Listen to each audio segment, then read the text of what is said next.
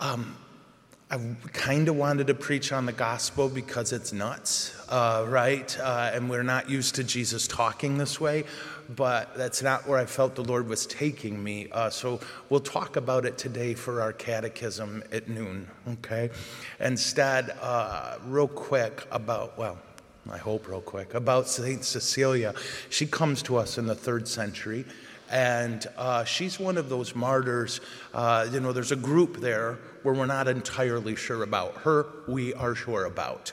Tons of writing at the time about her. Uh, what we know for sure is that she was martyred sometime in the beginning of the third century. And she uh, was, she is the patron saint of music and she was uh, married to a man, engaged to be married. And when she explained to him on their wedding night that she vowed virginity to the Lord, he was surprised uh, and asked her uh, what proof of that. And she told him, Get baptized. You'll see the angel standing right here guarding me. Uh, and he, of course, went through 10 months of RCIA and had his previous marriage annulled. Uh, and when he, oh Lord, when he was baptized, he saw the angel. Uh, and he too uh, gave himself to the Lord. And then his brother and the rest of his family followed suit. Uh, she was executed for refusing to lay down her faith, but get this her husband died first.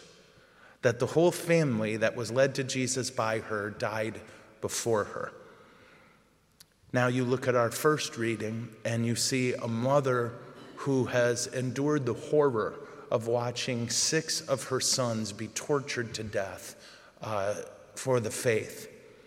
And we see her talking to the seventh and telling him, You be brave, you be like your brothers you hold fast. And, and he did. All of this to say, when I looked at who this Mass is for, I don't know if you saw, our Mass intention today is for the benefactors of our church. I was struck by the power of sacrifice. St. Cecilia and her beloved both gave their sexuality to the Lord, they gave their blood to the Lord. And what a noble thing that is. Um, our benefactors gave their treasures to the Lord, and we're able to be in a beautiful place and worship because of that. We're able to feed the poor because of that.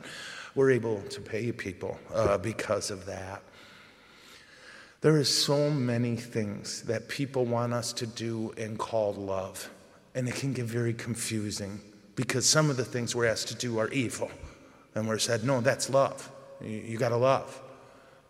Here's one thing we know is always love, and that is sacrifice. Sacrifice is how we most act like God. So today, of course, my heart is filled with gratitude for our benefactors. My heart is filled with gratitude for you who could be anywhere right now but chose to come and worship God. And I get to be with you. Uh, my heart is filled with gratitude for the many martyrs and virgins and saints who sacrificed for Jesus.